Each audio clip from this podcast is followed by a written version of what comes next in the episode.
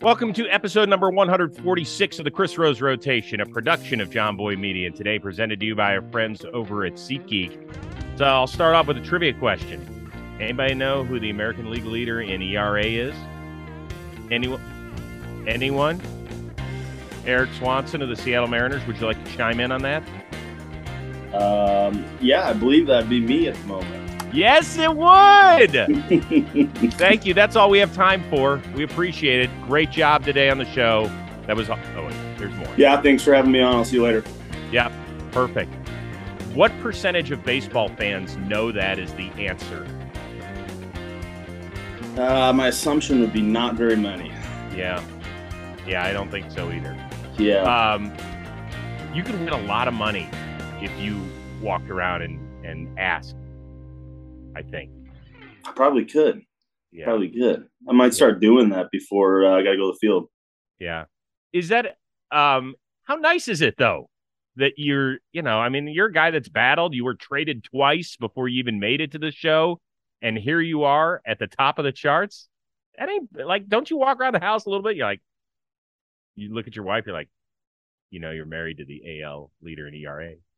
Yeah, it's uh, it's a good feeling for sure. Um, it's uh, we had the ups and downs a little bit early on as a starter, and and made the transition into the bullpen, and, and kind of took me a couple years to get here. Um, but yeah, it's it's definitely a good feeling. And the team itself, I mean, the Mariners have had the best record in baseball in, in, the, American League, I think, since June 21st, I want to say. And 21 is an important number where you live right now, or at least where you're employed, because it has been 21 years since making the playoffs. That whole shit has had its doors blown off with the way you guys have played. Like, I don't want to put words in your mouth, but I imagine if I were to take a poll of the guys in that clubhouse as to whether or not you could win the World Series, you'd have a lot of yeses in there, wouldn't you? Yeah, for sure. Um, I think everybody right now is on the same page with that. Uh, you know, we all love where we're at right now. We got the team to do it. Um, it's just a matter of, of doing it at this point. Um, and there's a lot of excited guys in that clubhouse, and there's a lot of excited people in the city of Seattle right now. So it's been pretty fun. What is the atmosphere? Because uh, it it's always looked great, even when you, you know they weren't making the playoffs up there at Safeco. What what is it like now during a even yesterday's game during Labor Day? Yeah, it's been awesome. Uh, we got a little taste of it last year in September when when we had those those big series against Oakland and uh, LA, um, and it's been that way pretty much from the start to to right now. Uh, every every week we come back home, midweek games doesn't matter what it is, people are showing out, and it's it's been pretty fun. It's it, it's felt like playoff baseball for the last month here. Mm-hmm. What do we call the bullpen? I know that some there's been some Mariners fans that have tweeted at me. What's the name of the bullpen? Uh, I believe it is the Los Bomberos. Yes, Los Bomberos. Yes. Okay. Who is the leader of Los Bomberos? It's got to be somebody. That you? Uh, I give that title to uh, Mooney. Mooney's the one that came up with the name, so he gets that title. Okay, he's, you guys he's all, the chief. Do you guys all play roles out there? Like, is there the funny guy? Is the the weirdo? Is there the smart dude? Like y'all have to have roles, right? Yeah, I feel like that's every bullpen though. You know what I'm saying? Everybody's got the the guy that jokes around the whole time, uh, the the guy that likes to be serious. Um, yeah, there's there's definitely roles out there, but we've just been loose pretty much the whole year. It's been kind of fun. Um, everybody's just kind of relaxed and and doing their thing when when they need to do it, uh, which has been pretty cool what's your role? If I were to ask around and say, what's what's what's Swanee's role? I would say most guys would say I am probably the not so serious one. That would That's, that would be me. Let's can we clean that up a little bit because that sounded really boring. That was like you were putting it on a uh, you know, my college application. I am the not so serious one. Dude, I am I am the guy who likes to joke around and and do what I'm not supposed to be doing for about the first five innings of the game. Once that example. fifth inning rolls around, then I can kind of clean it up and that's fine and and lock it in. But for the first five innings, I'm usually the guy who's, you know, pushing buttons. Okay, what does that mean? Oh gosh, take me through a day. take you through a day. Um, I don't even know where to start. Um, I mean, I feel like first five innings out there, I'm bouncing all over the place, telling stories, trying to figure out what guys did the night before, talking, talking TV shows, movies, whatever it may be, turning around, interacting with some fans out in our bullpen. We got a great, we got a great bullpen for that. We got people that are lined up all the way around, so it's uh, it, it's pretty good bullpen to be doing that. But um, yeah, just having fun with it. On the road, do you like talking to the fans too, or is that dangerous? Depends on where we're at, for sure. Uh, New York is kind of a fun one to to interact with some fans. They uh, they have some polite fans there. I don't know if you know that or not. New York's fans are are pretty easygoing. Yeah, mm-hmm. they're really easy. Mm-hmm. Yeah, absolutely. Do you uh do you fight back when they're polite with you? Uh, no, no. we uh we had that conversation. I forget who it was with this year. Somebody was chirping back when we were in New York, and Matt Festa, who is from New York, um, was like, "Dude, what are you doing? You're just you're never gonna win this. Just let it go. They got way more energy than you got. Just let it go." I've heard some great stories of that place. That one in Philly, I've just heard are unbelievable. They are. I've yet to, I've yet to cross Philly off my list, but New York is is definitely one of my favorite places to go. Um, I mean, that aspect of it, you know, I kind of embrace. I like that side of it. Um, but that that atmosphere is is unbelievable, man. You play there on a weekend series. Um, especially the last couple years when they've been the way that they've been. Um, it, it's fun to go in there and play. Yeah, that's pretty cool. How was my hometown? You were just in my hometown and kicked my team's ass in Cleveland, Ohio. So that wasn't a lot of fun for me. Plus, you guys had a gazillion hour rain delay, so there were like three fans left after the game. Were they nice to you, or were they rude? Do I have to clean it up a little bit? Uh, I don't think there's anybody left. Yeah. I mean, we had a five hour rain delay. I went in the clubhouse and played about 12 games of cribbage and walked out. I was, where's everybody at? But oh, I mean, I what do you expect people to sit around after a five hour rain delay where, you know, they were like, they could see Noah's Ark? and They were like, ah, I think we maybe should leave. No, I don't. Uh, I had some buddies that were at the game. I told them to, to head home. They were driving down to Cincinnati. So, um, yeah, I would have done the same thing. I would have taken it to the house. Five hour rain delay. I'm not sticking around for that. Mm-hmm. You know, I've already had one of your bullpen mates, Paul Sewald, on the show. Um, and it was interesting because it was not that far after the fight in Anaheim. And we got into a discussion about it. And he told me, Well, I wasn't out there.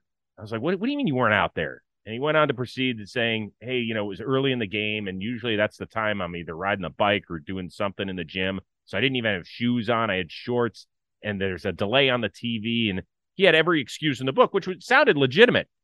And then I had to bring this up to him. Who gives you the most shit for not being there? Swanson. Swanson. Swanson has no problem giving me shit about everything. also, I send it right back, but that one, there's not, uh, what am I supposed to say? I, I wasn't out there. Wasn't out there with the guys. I have let him know multiple times. Probably do it again today. no, but yeah, we've we've let him hear about it for sure. Um, that's kind of his routine early in the game. He's doing his stuff up in there, but I told him I'd like just throw a pair of shorts on, come out in your flip flops, like you're good to go. At least you're out there. So we can find you on the tape, right? You're somewhere in there, aren't you? Yeah, you'll find me out there. Uh-huh. Well, but you're, I mean, you're kind of a big dude too, right? Yeah, kinda, kind of. Yeah, you're a fairly large human being. So don't you have to go find like Ohtani and kind of square off with him? Um, yeah, probably not. I don't, I don't, I don't know if I'm going to go find Ohtani. Okay. he, uh, I think he's he's probably got more guys around him than anybody else does on that team. Yeah, which is yeah. smart. That's smart. If, if, so, I feel like if you're taking on Ohtani, you're probably taking on about six other dudes. Yeah, not smart. So what do you like? Because this one kind of flared up and it went over near the dugout and the crowd and the whole bit. What is, what is your role? Because I know first of all you're sprinting in from the bullpen because you really don't even know what the hell's going on at that point. Yeah. So what do you do? Do you try and find somebody to, or do you play peacemaker? What's your role? Um. Well, first off, coming in from the bullpen. So in in Anaheim's bullpen, you have kind of the double decker. Right. Our bullpen's up first, and then we got uh, Anaheim's behind us. And uh, you got to run down the stairs, go down through like kind of the, the walkway, and then there's the gate that's in left field that opens up. Well, I was the first one to the gate, but I couldn't get it open. I'm sitting there jerking on the.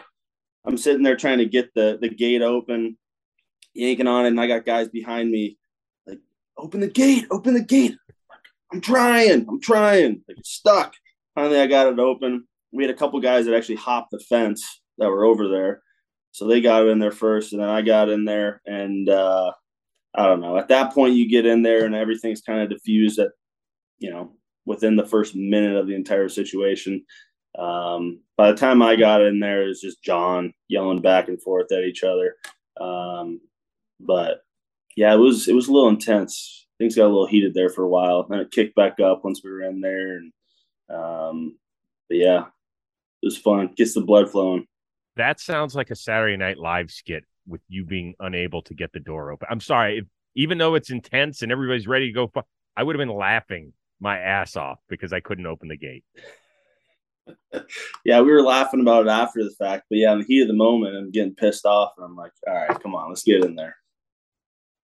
At what point did you notice that your back end of the bullpen dude was not out there? Um,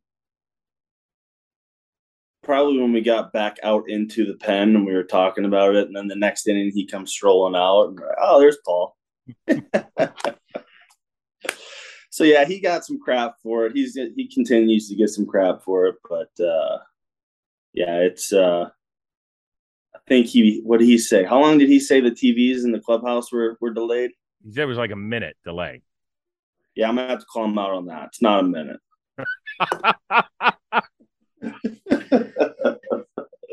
Oh, I love it. Uh, Dude, he, but, makes me laugh, and I'm so happy for him that he's kind of found the right place because you know it didn't start off great in New York and all that sort of stuff. But I could easily see that guy being an accountant. I mean, both his parents are like successful accountants. Yeah, he went to school in San Diego to be an accountant. The whole bit, like you look at him, you don't think like big old reliever. You think back end, okay, back end bullpen You know, yeah, right? Yeah, he's Paul's awesome. Um, we started the year last year at the alt site together. Uh, neither one of us had ever played together. We got to know each other just briefly in spring training, but spent that first month together at the alt site, and he's great. But yeah, you look at him and and talk to him. I mean, he's a very smart guy. He knows what he's talking about. But yeah, the accountant thing is spot on. You said that, and I was like, I think his parents are both accountants. But mm-hmm. yeah, but yeah, he's uh I mean, you look where he was at a few years ago in New York, kind of turned things around last year and then just carried over into this year. Back end reliever. Went went from from no job to non roster invite to closer in a matter of like seven months. So that's pretty cool. Mm-hmm. Now for you, your journey's been equally impressive, right? You went you went for did you go four year school and then Iowa a community college in Iowa? What, what was the process? I forget here. Uh, so I went to a another junior college in Illinois. I went to Wabash Valley um, for my freshman year. Things didn't really work out there. I ended up transferring to Iowa Western um, as a walk on there got an opportunity, visited there for a little bit, and um, pretty much fell in love with it right away. And, and Marc Rardin, who was the man or who was the coach there at the time, um, pretty much said like, "Hey, all we got is a walk-on spot for you. Um, if you want to come." And I was like, "Yeah, I'll be there.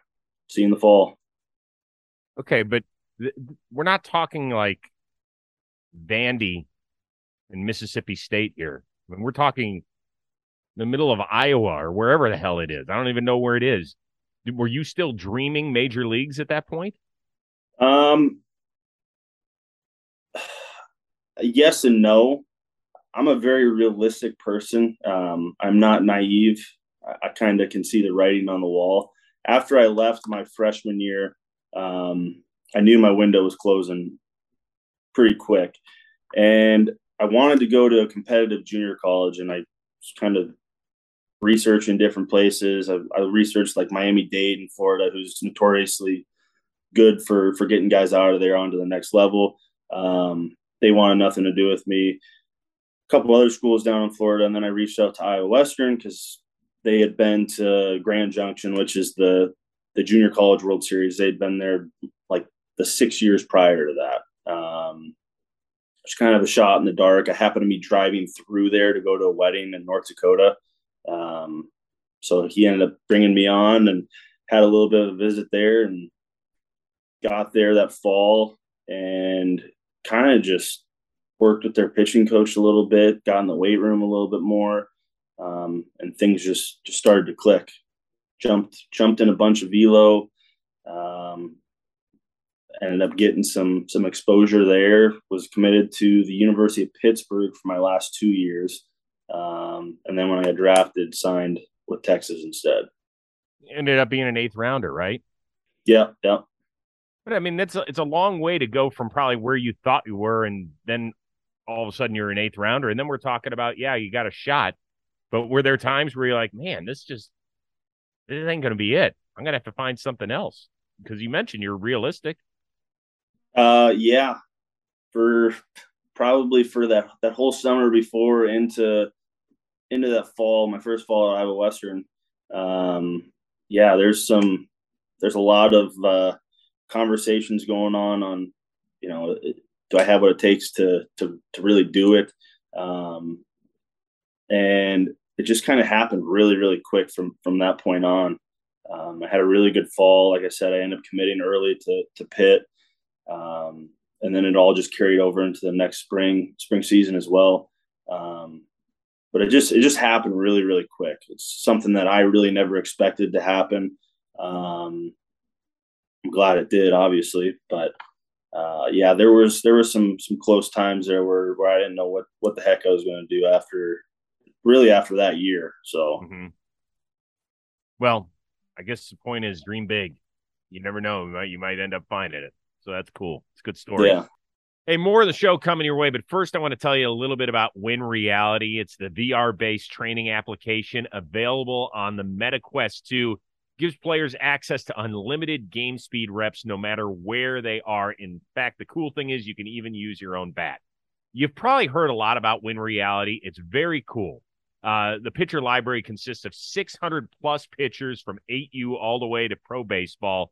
Uh, they work on the release, the spin, the speed adjustment. Wherever you are, you can do this in your own freaking house. Go outside, grab your bat, and it helps you with your decision making, with pitch recognition, with your confidence at the plate. And here's the cool thing uh, there's a lot of MLB teams that use it. College teams ad infinitum, they use it. You know who else is using it? Paul Goldschmidt. Is he having a good year? I don't know. Maybe winning the MVP. That ain't a bad tool for him as well. So the coaches rave about it. The players love it because 43% of them report that they have more confidence when they walk to the plate. And as we know, a lot of hitting is what happens between the ears, right? Up there in the old dome. If you're confident, you're going to be good. If you're able to recognize pitches and lay off the tough one, spit on that one, crush that one, you're going to feel much better. So it's all about checking out Win Reality. I want you to go do it right now. WinReality.com slash rose. Go sign up today. Become a more confident hitter and a better hitter. So you get drafted by Texas.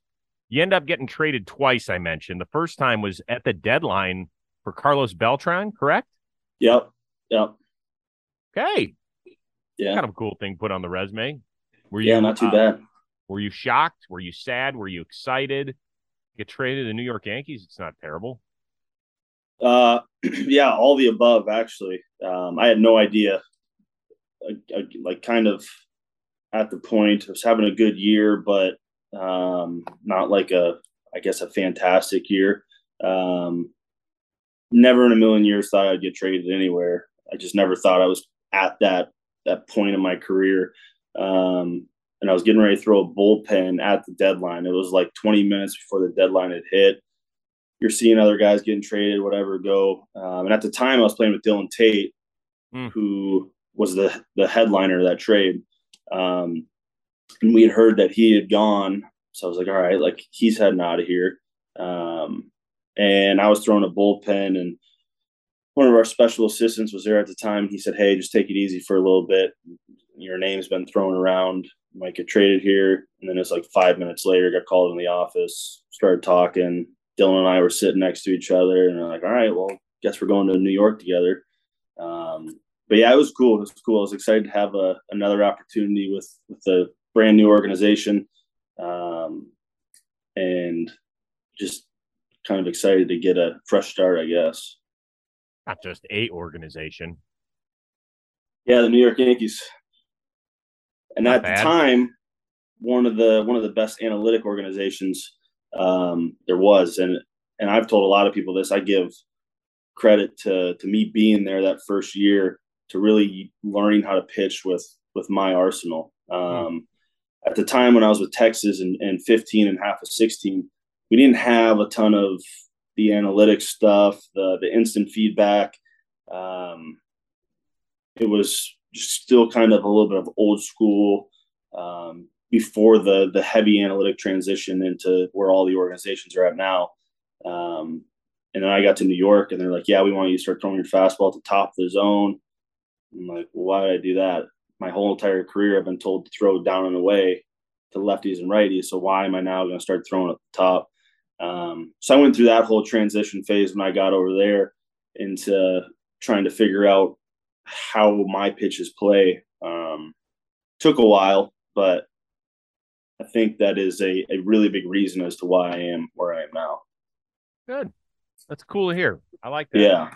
Um, then you eventually get dealt up to Seattle, which for some people is a little jarring. A, we've talked about the lack of playoff appearances and all that sort of stuff. So you go from New York to Seattle.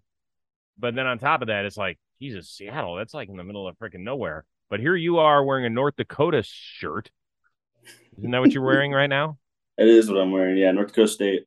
North Dakota State. Okay. Shout out Trey Lance. Shout out Carson Wentz. And now let everybody know where you live in the off season. Uh, I live in Fargo, North Dakota.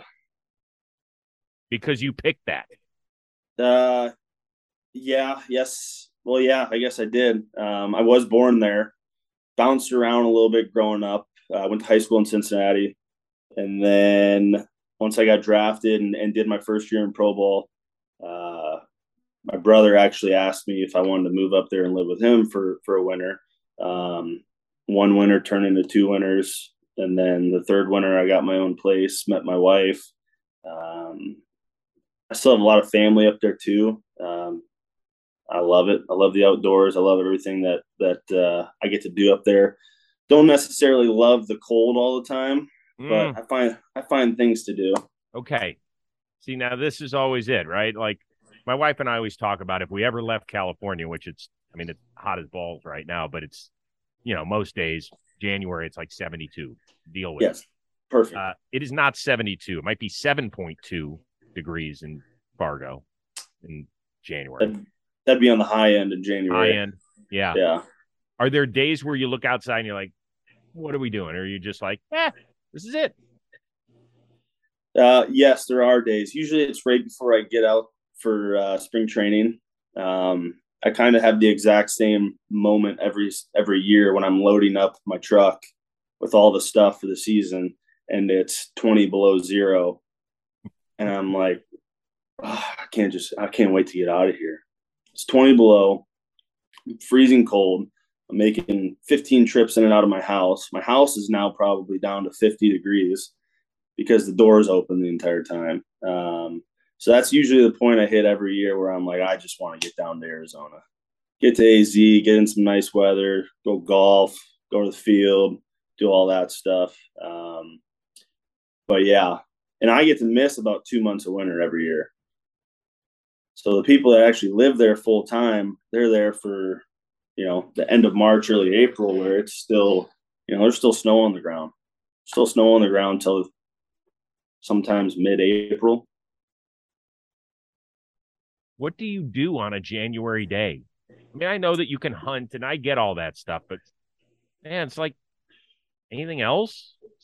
Um, yeah, I mean that's majority of what I do is I mean I spend a lot of my time in in the outdoors. So I'm hunting in the fall, hunting in up until probably December. Then usually when December hits, I'll go ice fishing. Um, I really enjoy doing that. I'll try to do that a few days a week.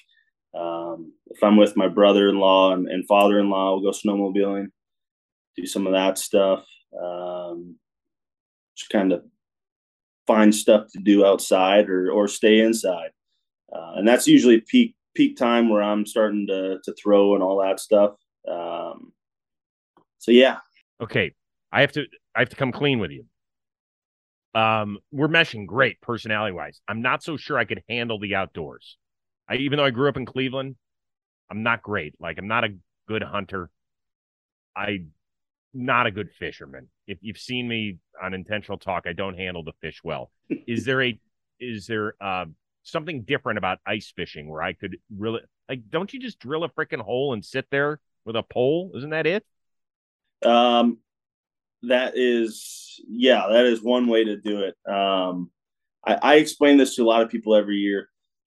Depends on the type of ice fishing you do. If you take it serious, and there are times where I'll really get into it. You go out and that's kind of what you do. You drill a few holes, bounce around the lake, try to catch the fish. But when it's January and it's 20 below zero out, it's kind of tough to do that. You don't really want to move around too much. Um, so I kind of do. There's there's times in January where I get to do kind of a spoiled version of ice fishing. Um, hear this. My in-laws have what's called an ice castle, and an ice castle, if you Google it, it's a giant fifth wheel pretty much. It's it's a trailer is what it is, but a very nice trailer. You have a few beds in it. You have a stove. You have um, TVs, nice cabinets, all that stuff. But on the bottom of it, you have eight pre like set holes that all have like heavy plastic covers over them. So you haul this thing out on the ice, drop it down. It's got a hydraulic system in it, drops down on the ice, and then you drill with your auger from the inside of the ice castle, drill your holes, however many you want. If you want to drill eight, drill eight. Um, and you sit in there. It's got a heater. The entire, it's got a thermostat on the wall. So the entire ice castle is, you know, 73 degrees if you want it 73 degrees and sit there and leave your rod in, jig if you want, play cards, drink beer, watch movies, do all okay. that sorts of stuff. So Forgive you can do my, that type of ice fishing. Yeah. Forgive my stupidity. If I put something that heavy and I heat it up on the ice, won't it melt? Uh no. So that time of year there's usually probably close to two feet of ice. Oh. Um and and the the main lake that we go on, it's northern Minnesota, where we go half of the borders Canada, half of the borders Minnesota. Um, there's regulations to be able to get out on the lake. Look at this. So this is it. You looking at one right now? Yeah. Holy shit. It's pretty nice, huh? Oh yeah, that's massive cheating in the ice fishing world. There's no way that's going to stand up in an ice fishing court of law there's a lot of people that have them now. They're uh, I forget where they're made. They're made in Minnesota somewhere, but in the wintertime you see them on the on the highways all the time. People going from lake to lake. Summer times people use them to camp. Um, so you can use them as both, which is nice. Yeah. The fish might just want to get caught just to get warmed up. You know. Yeah, right. I mean, holy smokes. That is quite an apparatus. Like, are you going to invite Julio Rodriguez to go on one of these in the off season, and will he accept? Anybody who wants to come up can come up. But yeah, I should invite Julio. That'd be uh, it'd be pretty interesting to see how he'd react to that one. Oh man, he'd have a good time though. I'd make sure he had a good time. He seems like the best kid ever.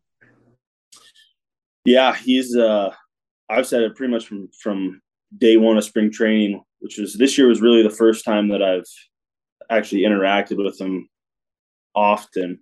Um, I mean, the, the guy comes into into the field every day with the exact same attitude. Doesn't matter. Like he's always got a smile on his face. He's always joking around. Uh, he works his ass off. When it's time to work, he works. Um, I mean, he's the ultimate ultimate competitor. Uh, so it's gonna be pretty cool to see him in Seattle for however many years he can be there for. It was like 18, 18 yeah, years, say like 30 more years I'm or something. sorry.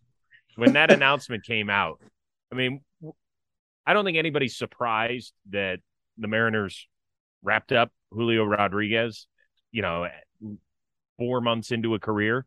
Nobody's surprised by that.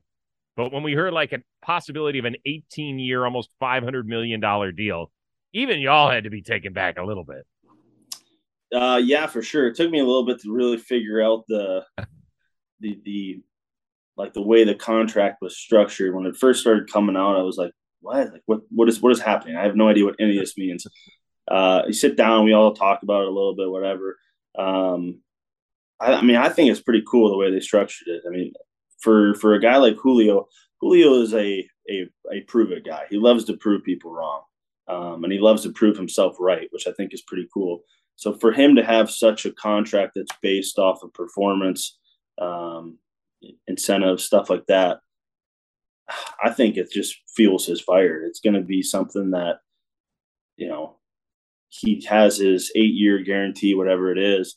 Um, I don't think he cares about that. I think he cares about playing in Seattle as long as he can possibly play there, which is why I think that that contract is structured pretty good for for both sides.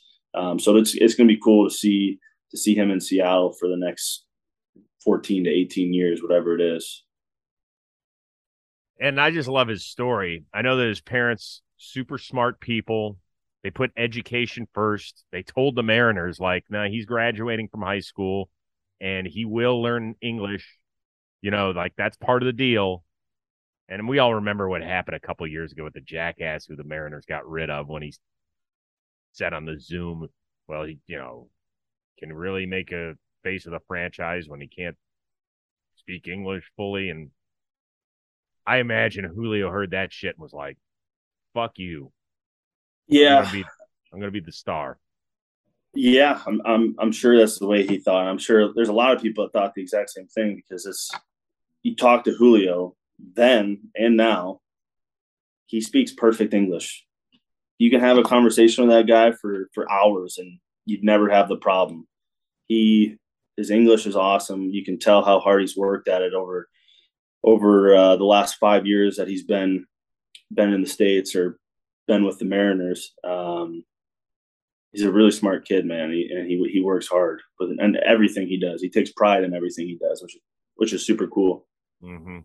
Hey, football fans, the first Sunday of the NFL season is here, and DraftKings Sportsbook, an official sports betting partner of the NFL, is giving new customers a can't miss offer to celebrate the return of the NFL season.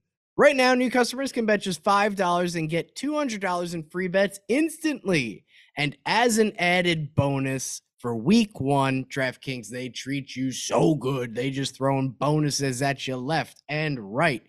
Everyone can experience the thrill of DraftKings early win promotion. It's simple bet on an NFL team to win. And if your team leads by 10 at any point during the game, you get paid instantly, even if your team loses. So take the Jets. They're going to win anyway. So, I mean, might as well just put all your money on the Jets. Seven point underdog anyway. Why not? Download the DraftKings Sportsbook app now and use promo code ROSE to get $200 in free bets instantly when you place a $5 bet this Sunday. That's code ROSE only at DraftKings Sportsbook, an official sports betting partner of the NFL. Minimum age and eligibility restrictions apply. See show notes for details. Now back to the show. I'm curious what you think. Um, I've asked a lot of guys this about the whole Judge versus Ohtani thing, and I think I think it we kind of lose sight because we're so focused on the MVP race. I mean, you're in the same division as Shohei Ohtani. Like when you have grandkids, aren't you going to be like, I played against that dude? Everybody's going to be like, what? Like, really? There was a guy who would win 15 games a year with a two and a half ERA and hit 40 home run. Like, really? Yeah, that's a that's a tricky one for me. You look at the the MVP race last year, and it was Ohtani and it was um, Vladdy. Yeah. Um, last year, in my mind, no brainer. Ohtani, what Vlad did was super special as well. Um, but then you mix in Judge right now and what he's doing, and it's like, well, how do you how do you pick one of these? You got a guy who's what is Judge at right now? Like 54. 54 home runs. Um, not only that, but he's hitting like 300. shade above 300 right now, whatever it may be. Um, and then you got Ohtani who's doing it from both sides of the field, and it's like that right there in itself has never been done before, at least in a hundred years, whatever it's been. Um, so he's doing stuff. I feel like every day I'm opening up Twitter and I'm saying, "Oh, Ohtani's the first person in baseball history to do this, to do this, to do this." It's like it's something new every week. Um, so it's kind of hard to argue against that. But then you look at Judge, and it's that's also hard to argue against. Um, but yeah, to be able to say one day that I did play against Ohtani is is one of those things I've never really thought about that before. But you say that, and it's like, holy shit! Like the guy that you're playing against is going to be talked about forever, Forever. forever and ever. Um, and what he's doing is is super special. It's super cool to watch. It's fun to be able to compete against him. Um, at least as a as a pitcher standpoint. Um, I wouldn't want to step in the box against him, that's for sure. But um, no, it's it's cool. It's cool to be able to say that uh, you get to play on the other side of the field as him, and um, there's so many great great competitors in this game right now. So to be able to to to play against a lot of them is just sometimes you got to kind of take a step back and, and think about it in that way, which is pretty cool. Yeah. Um, you know, out of the bullpen, unfortunately, the setup guys don't get the love that they should in front of the closers because the closers, it's like they're trying to protect a one run lead. We're three outs away from winning it all. And they also get a massive entrance song. And right now, there is nothing better than what we've got going in New York with Edwin Diaz, the former Mariner, thanks to uh, Timmy Trumpet.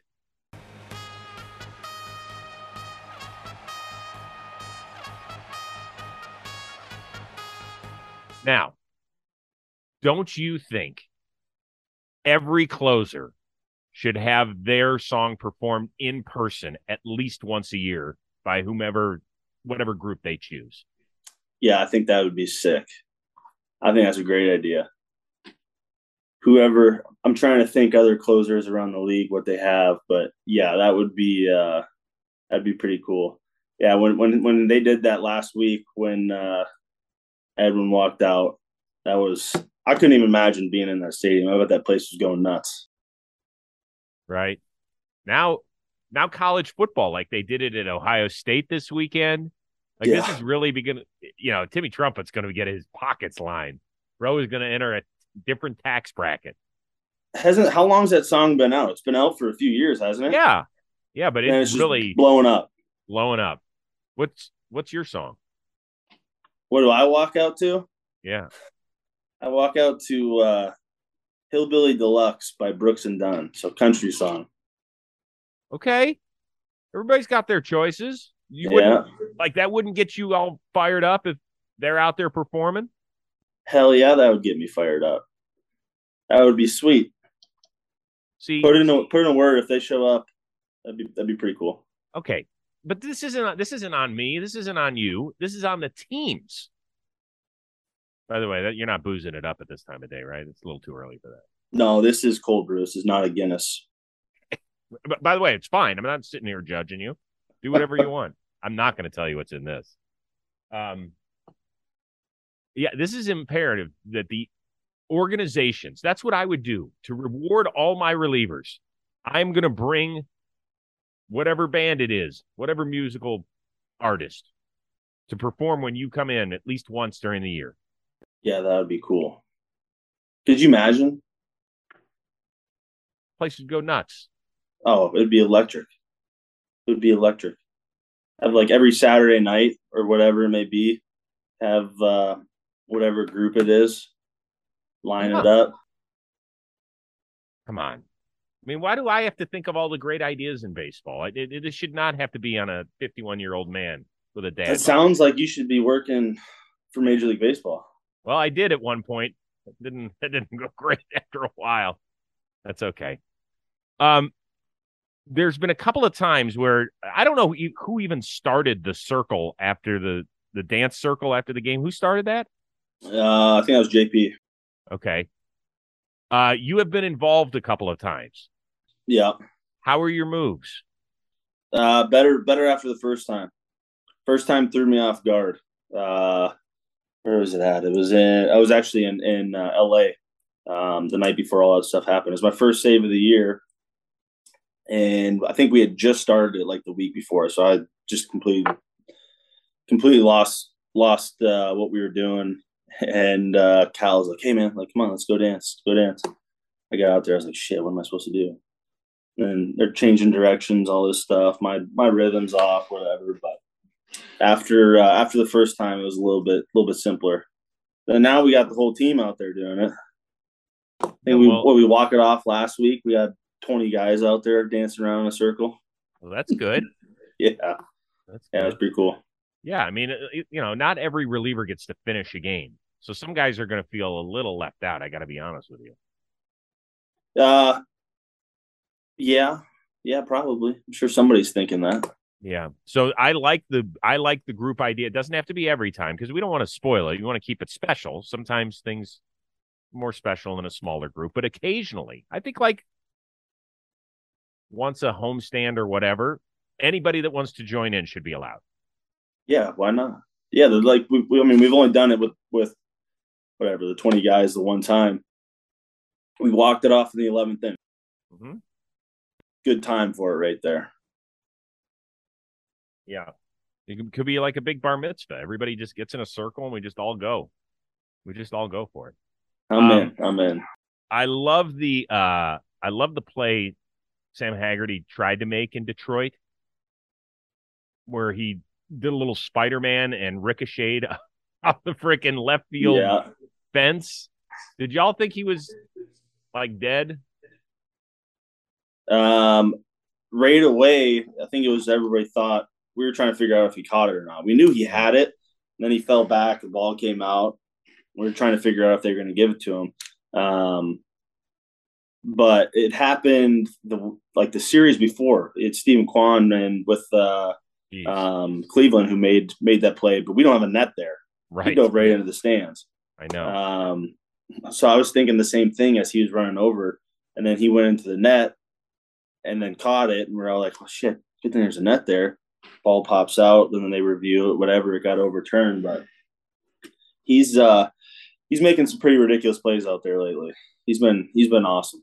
I love his nickname, Swaggerty. Is that what Yeah, him? Swaggerty, Swaggerty. He's got he's got his headband up here. He's got Swaggerty across the top of it now. I think he's got a giveaway coming up this week.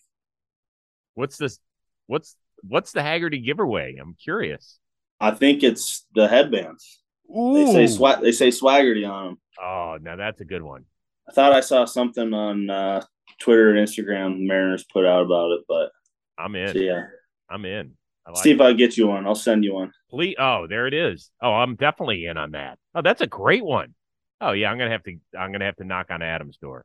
Adam, who sets up all the Mariners interviews, he's gonna have to Yeah. send me that one. Swaggerty night ticket special. Is that this week? It's it's a week from today.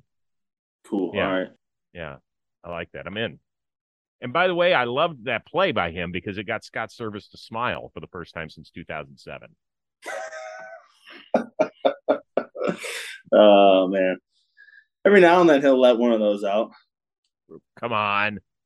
I'm not buying that he smiles like more than twice a year.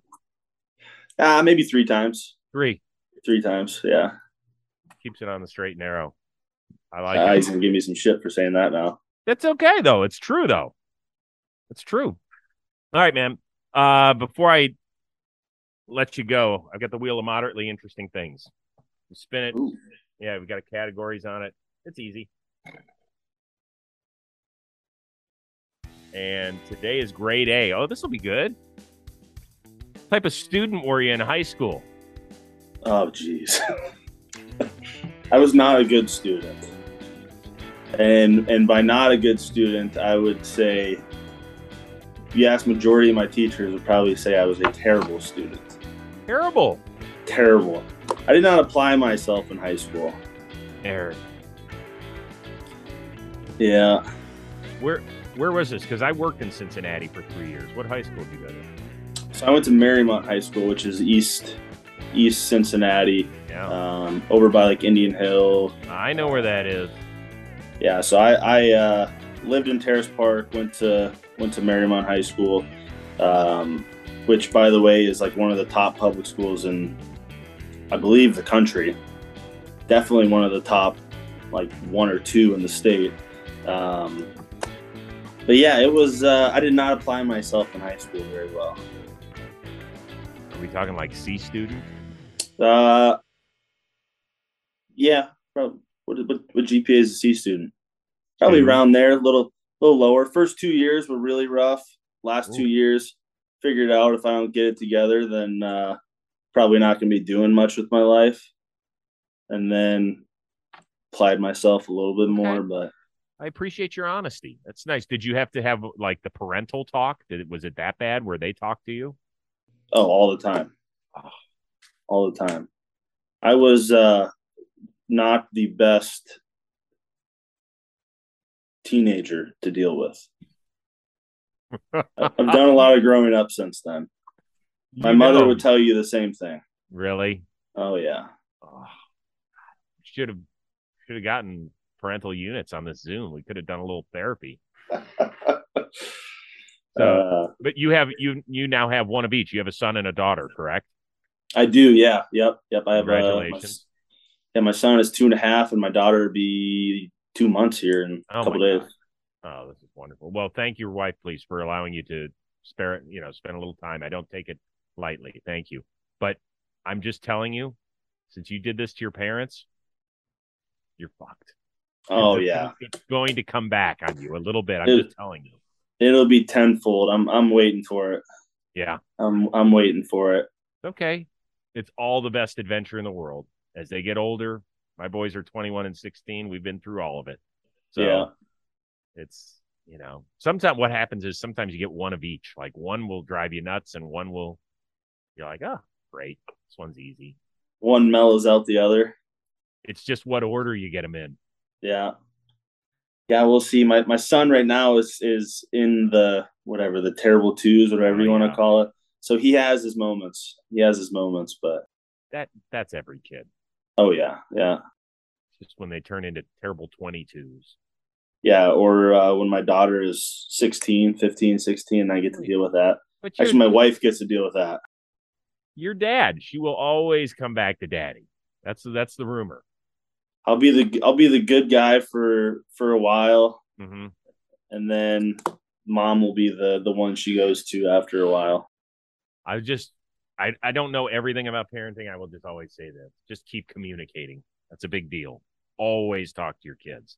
Even Yeah. if you think it's like rough stuff and you don't want to, you got to be there for them. That's it. Yeah. That's it. I do have one other question before I let you go, and I appreciate your time. I was curious because with that huge rain delay that you guys had, then you had to fly from Cleveland late night. You probably didn't get out of there till midnight. It's not like freaking Seattle's an hour away. You had to come home, and then you had a day game yesterday. Weren't y'all like zombies? Aren't you just dog tired? Or how do you deal with that? Um, yeah, it sucked. It was it was kind of a shitty situation altogether. But once we finished the game in Cleveland, um, our travel secretary comes in. He's like, "Hey, we got to get going. Our bus is going to be in thirty minutes. If we don't take off by this time, we're going to be grounded in Cleveland for the night because our Weather. pilots have a Oh, yes. like a time stamp on how long they can actually go for. Um, so we only made that window by like 15 minutes. And we end up taking off, I want to say like around 11:30 Eastern time. And then we got into Seattle at about three o'clock Pacific time. So I, I crawled in my bed at like 3:30. It sucked. And You mean a then day game. yeah, then then we have a day game. I can't sleep in anyways. That's not how I'm wired. I'm usually up at seven thirty every morning. So I got up and I'm trying to figure out how much longer I have before I get to go to the field. And but yeah, it was yesterday was a was a long day. I hope you get some sleep last night. No, I did. I was in bed asleep by about nine o'clock. Good. That away. Yeah, go to bed when the kids go to bed. That's all. Yeah, they're actually they're actually not here right now, so I got uh I got all the sleep in the world. What do you mean they're not here? What what they do? Go to They're back home. Oh, they're in North Dakota. Yeah, uh, they're in Minnesota right now. Uh, they're at my in laws, but they left last last homestand, so they'll be gone for for the last uh, month of the season. They'll come out to Kansas City when we go there, and then October they'll come out as well. I like the way you said that. Yeah. I wish you luck, man. It was great getting to know you. You guys have been an awfully fun ride this year, and it's for people that haven't been up to Seattle. It's awesome, and it's just great when the city's so vibrant and excited about their Mariners, which they have been the last couple years. And I hope you guys, I hope we get to see you in October because that would be a fun team. And nobody wants to see you. I'll tell you that in the baseball world. no, yeah, we're. Uh, it's gonna be fun. It's gonna be fun last few weeks for sure. Good, good. Well, I hope you enjoyed it, man. This was a fun time for me. So, uh, best to the uh, to the clubhouse in there, and you tell that that comedian Scott Servais I say hello. Absolutely. Yeah, this was great. I appreciate you having me on. Absolutely. My pleasure. For our amazing producer, the one of a kind Robbie Scirocco, and the AL ERA leader, Erik Swanson. I am Chris Rose. We'll see you next time on the Chris Rose Rotation, a production of Jomboy Media.